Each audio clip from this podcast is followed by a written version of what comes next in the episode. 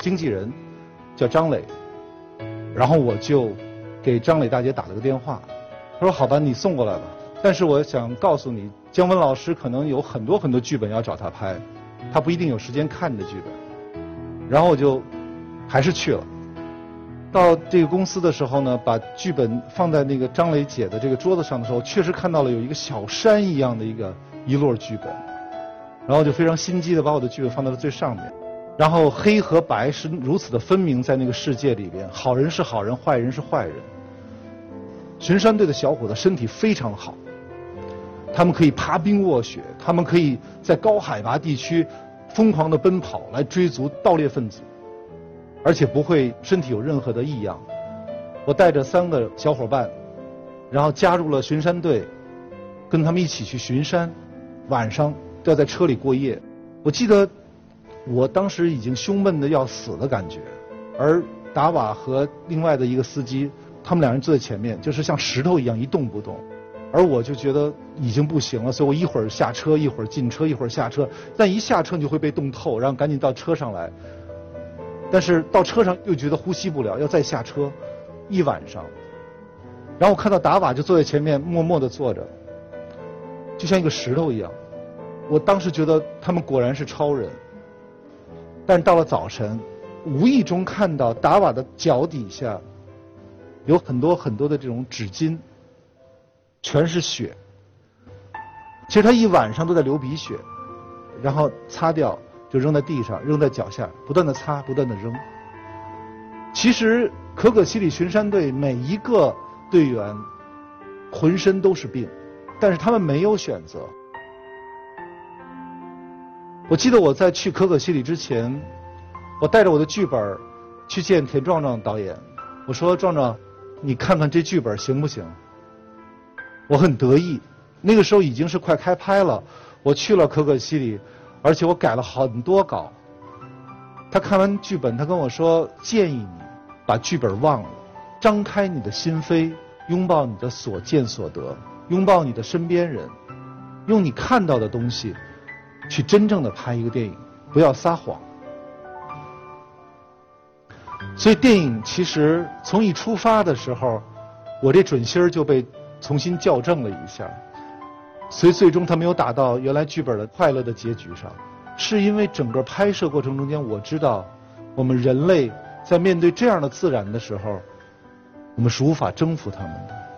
人定胜天不一定是一个真理，我们要尊重天，要尊重自然。这个是我在这电影中间学到的最大的东西，而且。电影中间那些盗猎分子，就是真正的盗猎分子演的。马占林他曾经也盗过猎。马占林，每次我找到你都是罚款，这次不罚了，让你走。嗯，怎么跟放走？嗯，我放你走。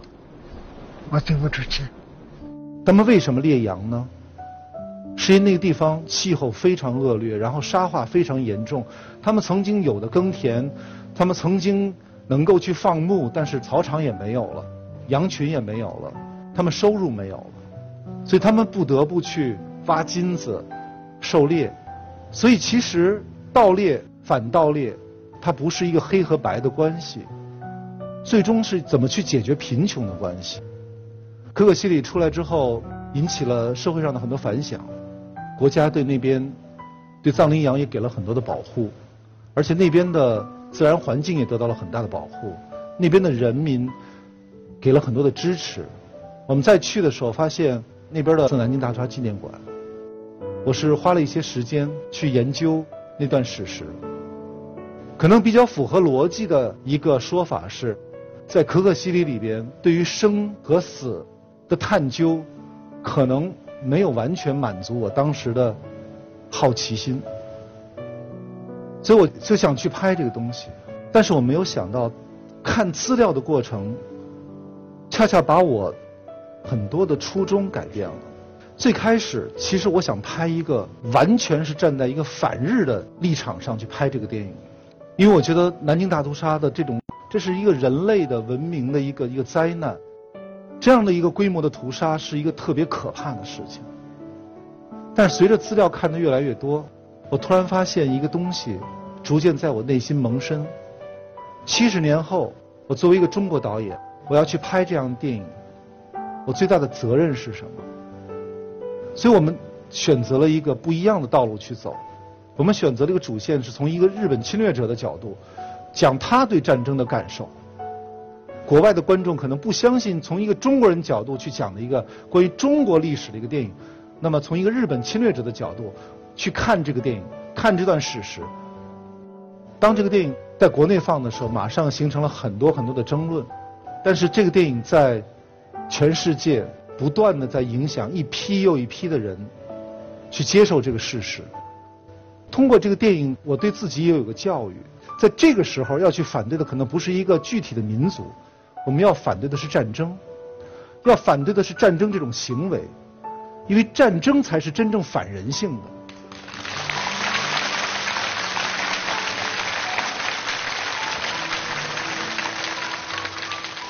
每一部电影都像一个老师一样教会了我很多东西。好多人都说，导演创造了电影。其实不是，这不仅仅是这种单向的关系。电影创作也会创造一个作者。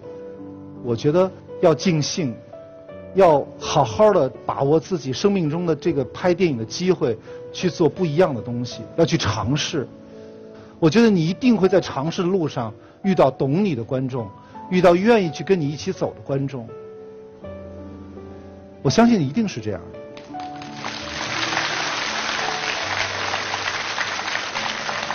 王的盛宴》实际上还是一个文艺片，票房也不是很好，是不存在的，布满了荆棘，布满了未知，一步一个坑，这些问题你都会去克服，是因为我们有一个想法，是觉得中国应该有自己的怪兽片，我们不应该光在电影院里去掏钱去看好莱坞的这种大特效的电影，我们应该去努力的去尝试一下，哪怕只有九千万。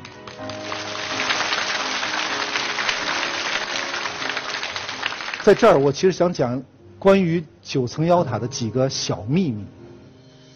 赵又廷掉到那个山洞里之后，他喊了一个人名字叫刘建立。建立，刘建立。刘建立是谁？刘建立就是当年我写完《寻枪》之后，我想请这位大哥能够把剧本递给姜文的那位朋友。他也是《黑洞》的制片人。黑洞是我写的第一个电视剧的剧本，但刘建立呢，在我拍《九层妖塔》的时候去世了，所以我写了这个名字纪念他。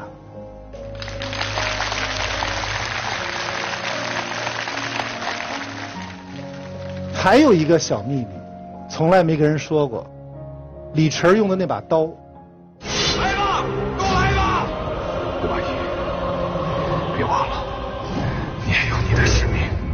大家都说那把刀好奇怪啊，李晨没用，那把刀就出来了。别着急，晨哥第二部的时候要用这把刀。但这把刀哪儿来的呢？这把刀是《王的盛宴》的时候吴彦祖用的那把项羽的刀。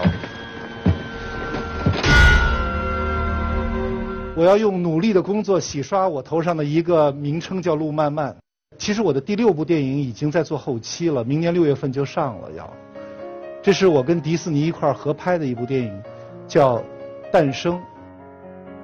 我跟五个各个国家的摄影师一起，花了十八个月的时间，我们在中国的五个地方拍了五种野生动物，几百个小时的素材，然后把它剪成了一部七十五分钟的故事片。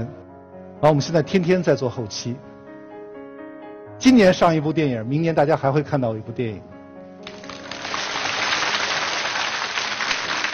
其实这一路走过来，经历了可可西里寻枪一下变成了当红炸子鸡，经历了南京南京的这种风口浪尖儿，王的盛宴的这种谷底，电影对我来说已经没有什么输不起、输得起这些东西了。我觉得，遵从自己内心对电影的看法，然后真实的去拍自己想拍的电影，这是最重要的。是两个人坐在那聊。感觉跟两个军火贩子似的。你为什么要拍《寻枪》？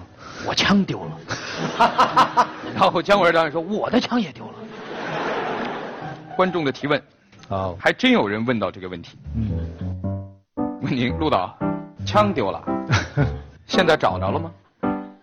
再找，还没找到。因为现在你永远得换枪，你知道吧？你一部戏找着一个枪，但是你马上拍完了，你觉得哎这枪不行，还还得换一把枪，就是现在再找另外的枪。就永远在找合适自己用的那把。对，现在都是炮都。对，但是他下面一个问题是，万一找着了枪，里面没有子弹怎么办？你瞧你操心的这位观众，没有子弹找姜文啊，让子弹飞呀、还是他对。这谁问的？是哪位问的？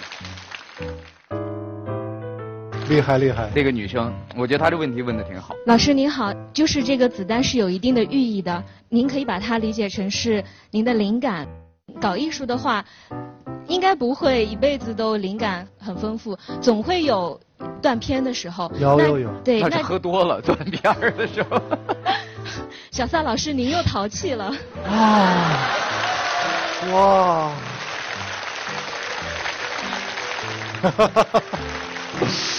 那如果说子弹是灵感的话，枪寓意着什么呢？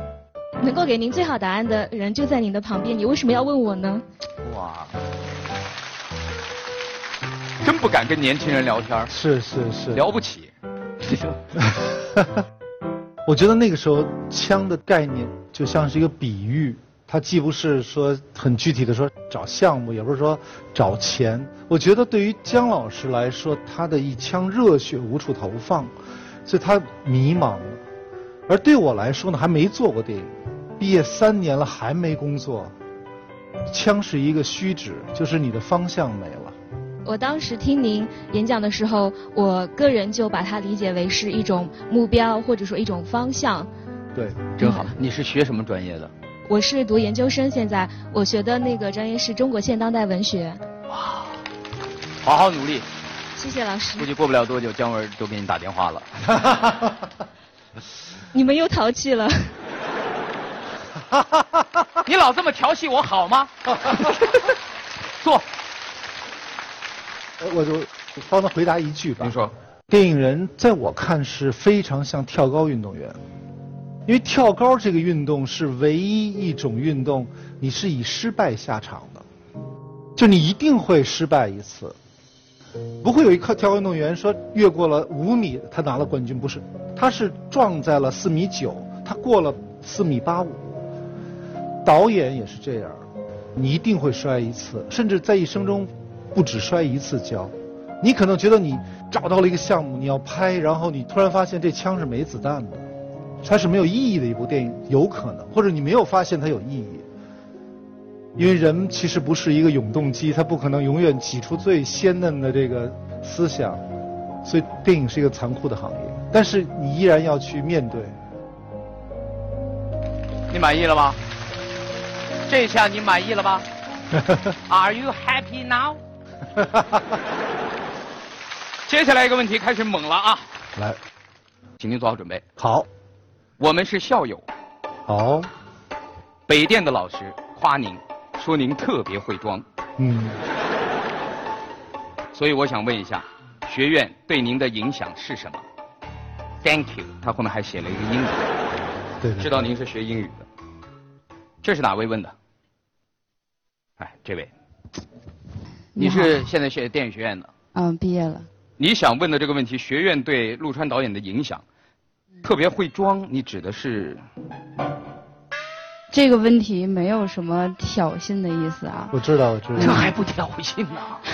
因为我到了学校之后呢，可能会有一些呃不同的老师传达给你不同的观点，然后会有一些观点是会比较尖锐的指向某一个人，是的，嗯、所以恰巧我今天来这儿了，见到你了，所以就想知道，碰到这么一个尖锐的问题，我特别想问一下。好，当时老师说陆川导演我也想回答。对，是指他的作品，还是指他的？人，这是你说的啊？是他这个人对于他作品的一种解读。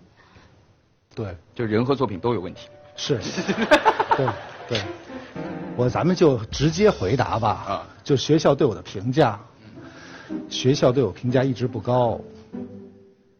对，但是我觉得这很自豪，因为你知道吗？就是说每年有这么多毕业生，然后呢，你能够一直让老师这么不爽，然后一直要在学校里去评价这么一个毕业生，哎，这这个解读角度，对，然后我觉得，因为我其实是觉得学校不是我的终点嘛，对，是我们进入学校，然后要去往前走。在学校里，我觉得我度过的是最完美的三年，真的不是因为学校姑娘漂亮，也确实漂亮，但我在那没谈恋爱。那三年，我觉得是我人生中最开心的三年，因为有这么多这么多喜欢电影的一帮孩子在一起，天天聊电影，天天互相复制袋子、写剧本、拍作业，真的就过得是非常非常快乐。每次作业一出来，就是你的不好，我他的不好，然后就我最好，就是这样。用现在比较流行的一句话说，说人话。但是我有时候改不了这个习惯，就是我觉得我在描绘我的感受的时候，这是我的语言风格，对。比较文艺一点。比较文艺一点，谁叫长成这样了呢？对吧？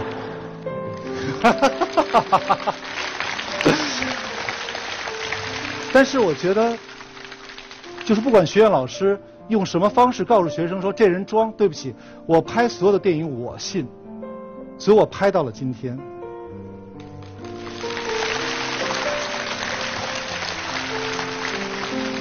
毕业以后打算拍电影吗？当然必须。必须。学校给你最深的印象是什么？我去电影学院，我觉得我收获最多的就是我听到了很多不同的声音。我可能不会去跟从哪一种，但是我想听到。嗯，好，谢谢陆川导演。最后一个观众的问题：如果将创作生涯比作四季，春夏秋冬，您认为您现在处于哪个季节？为什么？夏天，夏天，为什么？现在是敢裸奔的时候，穿的最少就可以裸奔了。对，怎么理解？就是之前拍戏、做人、做事儿，确实这些东西还会影响你，就感觉春天你要加衣服，秋天你要晚点脱，就还会有这种感觉。就是这两年其实给我的东西特别多，尤其这两年就是也结婚了，也有孩子了，一回家有人看那么小小子，长得贼胖，你会觉得怕什么呀？我天哪！